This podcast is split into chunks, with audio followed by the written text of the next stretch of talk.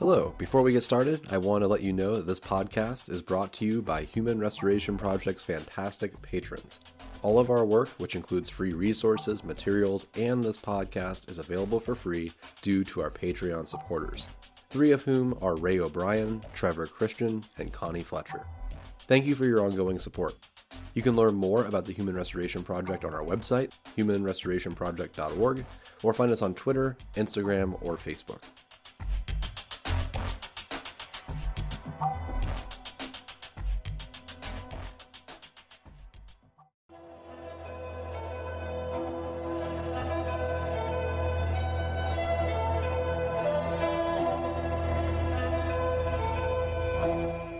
Hello, and welcome to Season three, Episode nineteen of Things Fall Apart, our podcast, The Human Restoration Project. My name is Chris McNutt, and I'm a high school digital media instructor from Ohio. In this podcast, we are joined by Brooke Tobia, a sixth grade STEM educator at High Tech High Middle North County in San Marcos, California, with her two students, Olivia and Avery. Together, they've co-developed and written the book, How to Teach Us, a guide for teachers written by students.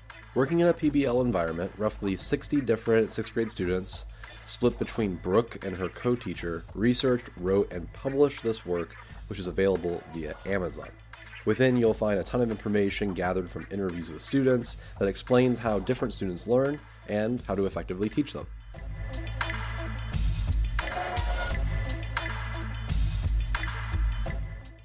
Um, let's just start off with a really basic question, which is, what was the impetus behind writing this book? Like, where did it come from? Was it a student-driven thing? Was it just an idea out of the blue? Where did it come from? Yeah, so um, I got the privilege to go to South by Southwest, the conference last year, and was fortunate enough to sit in into this meeting where we were talking about if If we were not even talking about innovation in education, instead if we just scrapped that and we just talk about reinventing education, what would that look like? And what would it take for change to happen? And it was really clear to me that in order for change to occur, students really have to be behind it. And when students' voice is uh, present and they're talking about it and saying that these are the things that need to happen, educators really listen. They take the time, they stop. They listen, they hear it, um, and it's really hard to deny student voice. And so I, you know, I really felt like there was a um, a lacking of that happening in our education system. And we had this opportunity to work on, in projects. And so my partner and I, um, I'm the math science teacher, and then my partner is a humanities teacher. We got together, we had um, breakfast one morning, and we got to talk about what were all the things or the projects that we'd want to do that we would never be able to do, or that we really want our students to be able to take part in. I said, well, I want them to be a part of the change that needs to happen in education. And so that was kind of the thought, like giving them a platform to have a voice on. Of of the students that you have with you, Brooke, um, could you all introduce yourselves really quick on the podcast? Um, my name is Avery, and the student, like, category that we my I was grouped in for this project was uh, outgoing. Okay, that makes sense. You signed up to come on the podcast. um, uh, my name is Olivia, and um, I identified with being an overthinker. So, to add a point of clarification on the students uh, placing themselves into categories, How to Teach Us is subdivided into different chapters, each showcasing a different type of student. So, for example, there's autistic, class clown, creative, fidgeter, independent, outgoing, overthinker, as well as a few others. And each section then, each chapter, has that student or that group of students describing what activities they enjoy in school and what activities they don't enjoy in school. We had a discussion in class about how um, they, what characteristics they identified themselves with, understanding that it's not just one characteristic that I, they identify with, but there's many. But if there was one that they were to choose that was the, the largest that they identified with, which one would it be? And so then students created a list of like twenty different characteristics um, of how they identify themselves as, and understanding that they represent the student population, and are very similar to any school that they would go to, there's students who feel the same way. And so based on that, then they grouped themselves. It's a, it's a really cool idea. It's very unique, and I'm interested about more about how the process worked. um, Avery or Olivia, could you talk a little bit about like what you did, what you liked about what you did, uh, really anything about the project that you would like to share? One thing that uh, I really liked, and that was uh, really what we did, it really like, how do I say it? It's, um, it was really like our main point on getting all the data was we like went to other schools and we interviewed them. It, we were like at middle schools and high schools, and we interviewed them and um, asked them what they would identify with and what like they uh, just rated on these techniques that you would do in class. I know the thing that I definitely really liked from this project was that it's kind of giving us more of a voice in the classroom. And that's not something I know when we first started, like, whoa, this is something that I would not even think of doing last year or something new. And I just remember right at the beginning, Miz Tobia asking us, okay, what do you want the teachers to know? And then that just like just pushed us off, and we just like kept rolling on it, and it was just a really cool project. And that's that's really interesting to note too, because for those of us that don't have a background with like how High Tech High is structured, is sixth grade then the first grade that students are introduced to this project-based system? No, uh, we have a K through twelve system here, and so half of our students, did either one of you go to High Tech last year though? No. no. Either one of these girls went to High Tech last year. Uh, but so we have a, about, it's a fifty-fifty split. Um, of like students who are from High Tech and students who are coming from just local community.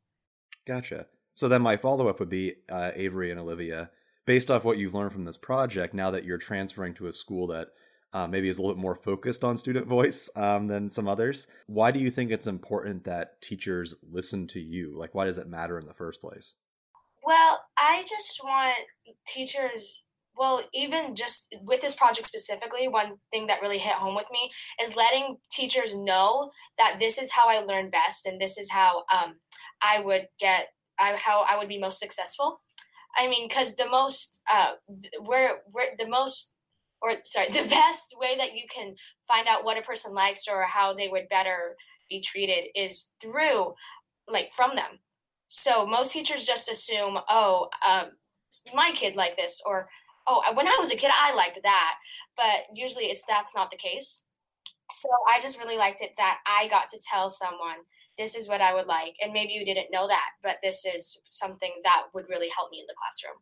Yeah, and when teachers would recognize those patterns, like you were talking about, that like how worksheets is like a kind of wide, they don't, students don't like it, they can try to choose that, oh yeah, let's kind of steer away from doing worksheets and try to use some other technique to do that.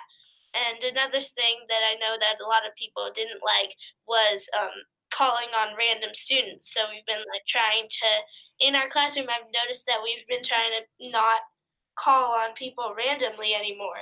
Like every, we're like, we know that we're going to be asked questions. So it's not just like, whoa, I'm really nervous. Yeah, it's it's interesting to note, too, that I, I like the fact that this whole process treats you all as individuals. I think sometimes we tend to marginalize or push out people because we see them as younger, and it's like, why would we listen to them? Um, because I don't want to, like, make you sound, like, super young, but you are in sixth grade. It, it's amazing, really, what all we can do. I mean, there are seniors that do this kind of stuff that maybe don't even have the opportunity in school to do so. Um, so it's just really interesting to have this conversation and just realize that, you know, everyone has something that they have to share. Um, and it's usually very well put because you're the ones going through it. Brooke, shifting over to you for a second, when you were going about planning this and making this all come together, and, you know, someone listening to this podcast that really likes the idea, they see you publishing this book, like how, where did you even start? Like what was, what was the, the starting like idea point to make this all come together? Um, there's a couple of different ways. And when we, when you do a project, um, I think start with something that you're passionate about and that you would really hope that by the end of the year, what you would want your students to be able to do, you know? And so for us, that was something that we thought was really important. We would want students to make sure that they knew that they had a voice. And before they left sixth grade, we wanted them to feel like they can advocate for themselves. They know how to advocate for themselves within their home life, within their school life, within just politics, and get that going, that conversation going and spreading the word. Um, So that was for us. And so it starts with an idea and a passion. Um, but then also things to think about, like when you're planning a project, and then this one specifically was, what was the end result? Like, what do you want out of it? So sometimes it's a good thing to think about the product and how you would do that. Um, simultaneously, it's I think it's really helpful to make sure, I think high quality product-based learning is um, requires a, a tie to the community too. Who, what is the authentic audience that you want to present to? Like, who are you helping? And in this case, it was educators. It was like, hey, we have educators all around that need to hear this. And so how can we get that word out there mostly? So this book is a really great way. And we're also super grateful that you're able to um, share our story here so we can have other people hear it as well. Um, so coming up with an end result, how the, how the students can exhibit their learning, really. Um, and so just making like notes of those things, like who can you connect within your community to help? Who, like what is that end result that you would love to have? And making sure it's really authentic and helpful, not just a crafts piece, you know, make sure it's really meaningful um, and relevant to the students. And then backwards planning is like the best way to go, um, in my opinion, where you just start with that end result and then make sure that you backwards plan, including like constant reflection. Like we talked a lot about how we felt about the process and how we were and making sure we weren't boxing ourselves in and conversation. And um, this product brought forth a lot of interesting things for sure in our classroom, and um, and then just backwards planning from there and making sure that we have enough time for all of it. Sure. So from a day-to-day standpoint, if I were to walk into the room uh, and students were working on crafting this book, what types of things were students doing? Like there's many days where a lot of things were going on. Uh, yeah. So we definitely, so I think what we started by doing was the first thing we started doing was um, craft, crafting our um, empathy pieces, which you'll find at the beginning of each chapter for each characteristic. And so we got together as a group, like for each characteristic, and we just talked about that question again, what do we want teachers to know about us? So like, and we got to put a lot of our personality into them, not just like an essay, but it's actually like we're talking to those teachers like, hey, we're outgoing students. This is what we want to tell you. Mm-hmm. So, mm-hmm. Um, and when we were creating the book, there was so much stuff going on, not even just the book. Like we also had like a website that kids were doing. Um, and there was like just so much stuff that went into it that it was, now that I look back on it, it didn't seem like a bunch of stuff, but when you were actually doing it, it was, it was a lot. Yeah. I know for me, it was probably my most rewarding experience this year for sure. And, and, and, huge, it's on the top of my list in my teaching career. Um, my teaching partner and I just stepped back, and there's sixty students in one time in this open space, and we look around, we're just standing back, and everyone is doing something. And we have editors working on the editing of the chapters. We have painters working on our exhibition piece for exhibition. We have um, people setting up the room for exhibition. There are so many moving pieces all around, and what at first was um, difficult collaboration, like they really, it was like a squeaky wheel getting them in the beginning of this project to collaborate together, um, especially certain groups where, for example, our independent group happened to be the largest group, which was really interesting. That, but at the end of it, um, students really were able just to like work together and make pieces that they felt really uh, represented them well. And I know another thing that this project definitely gave gave every like single student in our classroom like a time to shine, whether it was like working on the chapters, like designing your page, or like some people like creating the cover of the book, like that the cover is student created. So like everybody worked on it, like has a bit of them in the book. It's fascinating. I, I love this whole conversation because this is, I mean, this is probably the most authentic uh, representation. I mean, it's really cool. So from like the reflective nature of doing this work, Brooke, do you find yourself then changing how your own practice works, considering that you just spent an entire project gathering what students think. Like there's like a there's a meta part of this book that's really interesting, which is like you're teaching students student voice while you're self receiving feedback for your students about student voice. So how has this changed the way that you look at your own classroom and how it works? Yeah, um, I really, really appreciated those empathy pieces that they wrote and, and read them several times and listened to them. Um, and so just hearing that and just their perspective on how they see themselves was not how I saw them, to be honest. Was like, oh, I didn't think of it that way. And so just giving the, just recognizing, and it's something that we know, but recognizing like, wow, you just ask them. And just give them space to be honest and um, reflective. Like they will tell you.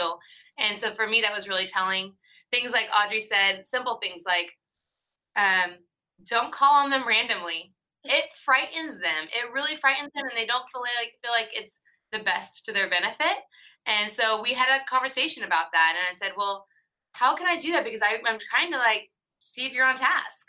You know, like, are you listening or are you just doodling? Olivia's a big doodler, right? Like, Olivia, are you still, like, paying attention? And so instead of calling on them randomly, like, giving them a heads up, like, I'm going to come back and check on you in a little bit. Or um, don't assign seats. I know so many teachers have assigned seats in there, and um, I go back and forth with that concept, but they really appreciate the autonomy, and they want to see if they can make that decision on their own. And every single student, like in our classroom, you guys, I, I would agree, like they said, let's try it. And if it's not working out, then I would love to have your feedback, Miz Tobia, and see like if there's a better spot for me. It was almost like, like, like almost like a contract kind of thing. Like, okay, we're going to let you try this, but if you guys mess around, we're going to go back to like strict seating. But I know that that just automatically made us like, stay on task more. Yeah, just like just listening, like this is their this is their space too. Like, how can we all just enjoy it? So those things really helped me. Um, and then it was interesting from a teacher's perspective of how it was just a really the data showed that it was just a really nice blend of the basic things in a classroom, like super simple. It says, you know, in our in the first couple of pages of the book, it says. Um, to make sure that you have student choice in, included in the lesson plans that you have, like just a couple choices. Um, blend it with like computer work and collaboration and independence. So make sure that you're like thinking about that. So, you know, I go back to like my BITSA or my, when I'm first becoming a teacher days and you're writing out all these lesson plans. I feel like I think about these things that the students are talking about more so than the other ways. It's like, how am I making sure that there's some independent think time in there? And how am I making sure that there is some collaboration time? And hands down, every every student really appreciated it. It was a five-star rating on daily agendas. They like to know what to expect for the day. So making sure I keep up with that and it's on task and um, up to date. And then they all love hand-on learning, which can be P B L, but it doesn't have to be P B L, but they just like having relevance to the things that they're learning. So I, I take a lot of it in, in my daily lesson planning for sure. It it also makes a lot of sense in the sense that you're having students do the things that they enjoy while they're actually crafting the book itself. Um, as in the thing that they're writing that they enjoy doing is the thing that they're writing about in the book.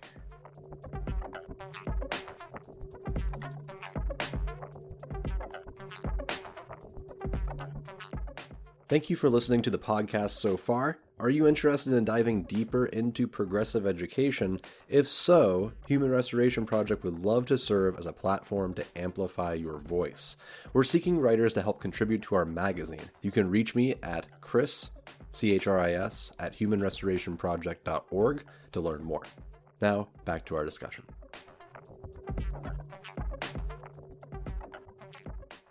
Let's uh, sort of not necessarily shift gears, um, but I'd like to hear more Um, from Avery and Olivia surrounding their findings. Um, so there's a lot of stuff in this book. If I just kind of flip through it, it's almost overwhelming because uh, there's like a lot of different things I have to compare and contrast. And um, there's no silver bullet in education. There's a lot of different things going on. Based off of uh, what you researched and who you interviewed, Avery and Olivia, um, what were some takeaway points beyond what we've already spoken about? Or like, what were things that stood out that you felt were super important that you would want educators to know?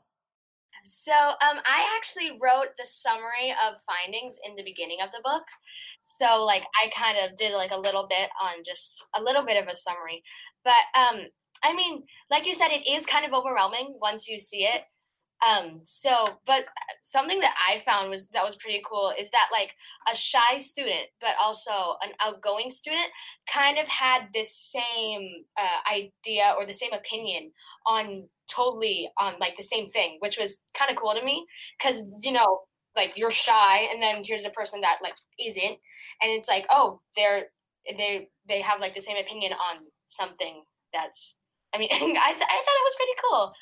Um, But even if a teacher, I mean, I can see how teachers can find it um, a little overwhelming if they're trying to use it in the classroom.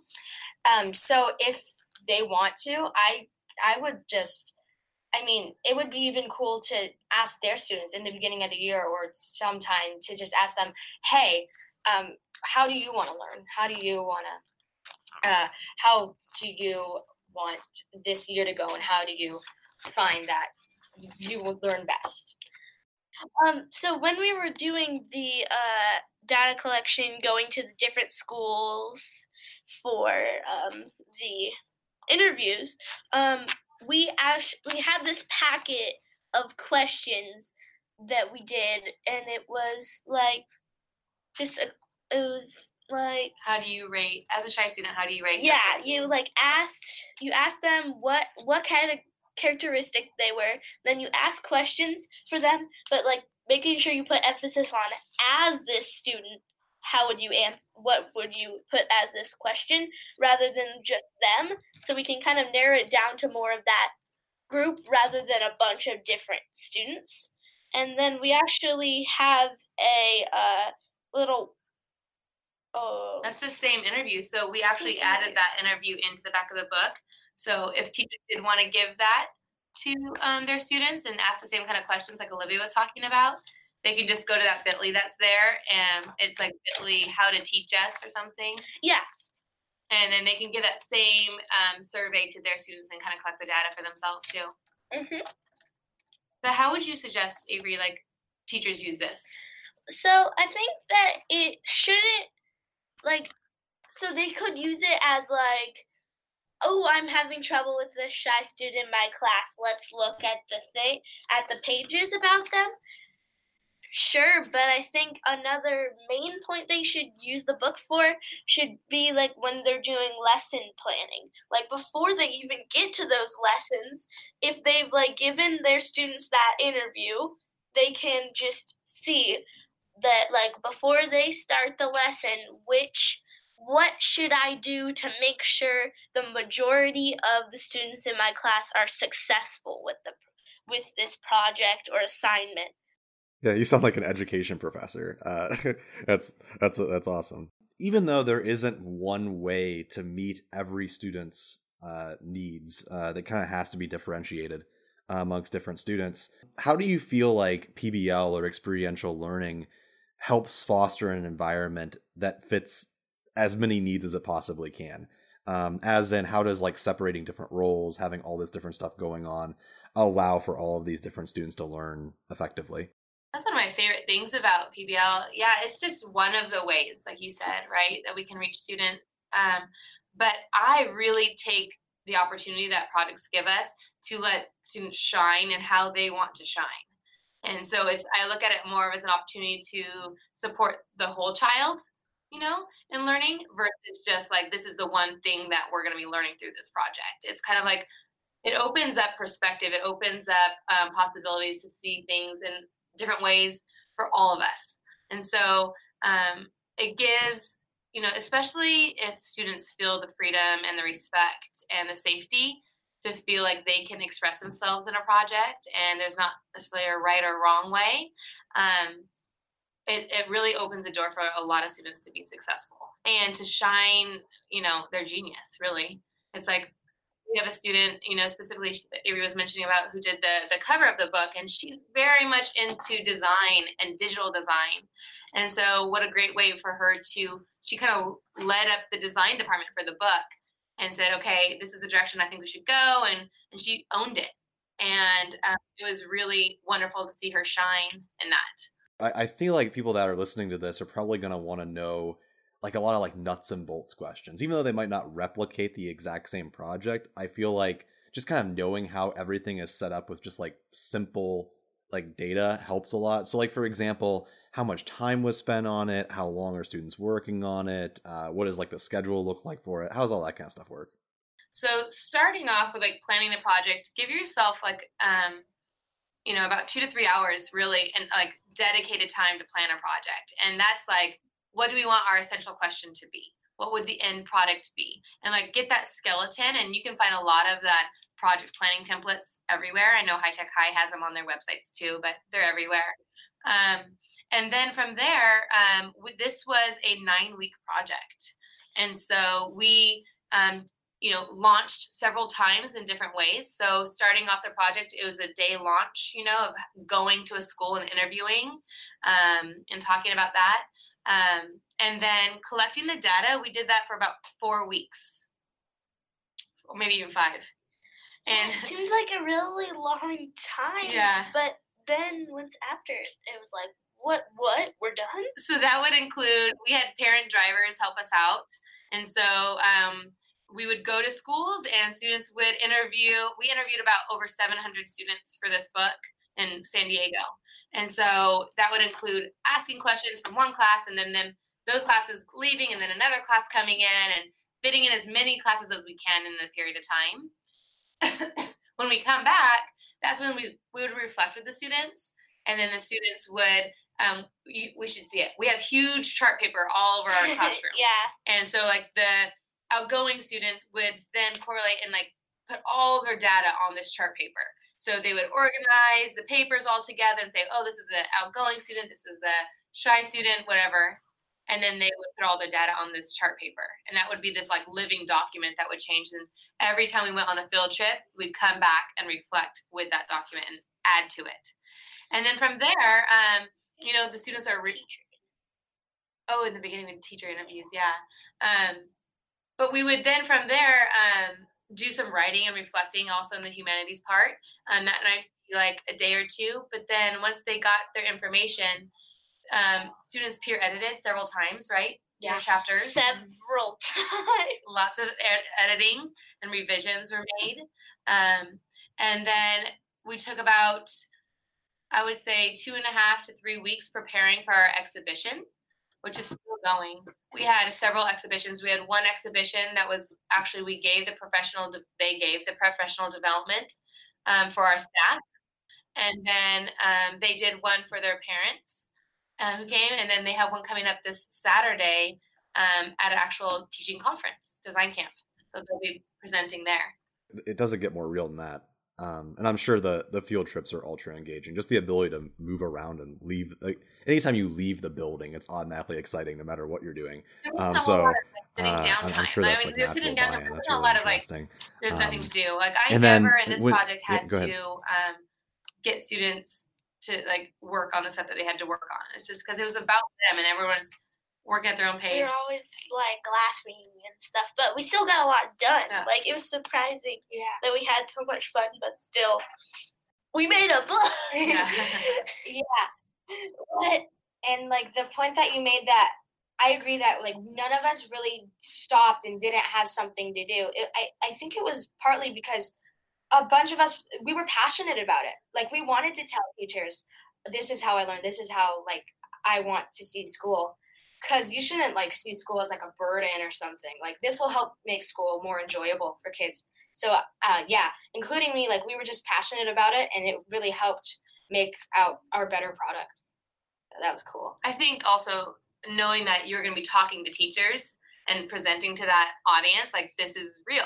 Like, your your voice matters. And um, both um, Guy, my teaching partner, and I would reinforce that idea all the time and say, like, this is your chance. Like, what do you want to say? Like, you're giving an opportunity right now, so really make the most of it. Yeah, make the make the most of the opportunity. Yeah, you might like if you don't go to this school next year, you're not gonna not you're never gonna get that chance again. Yeah. This might be a, a really bad follow-up question, but I, I have to know. This is something I've always struggled with doing P B L in my own classes, and many people that I work with, which is were there any students that didn't buy in?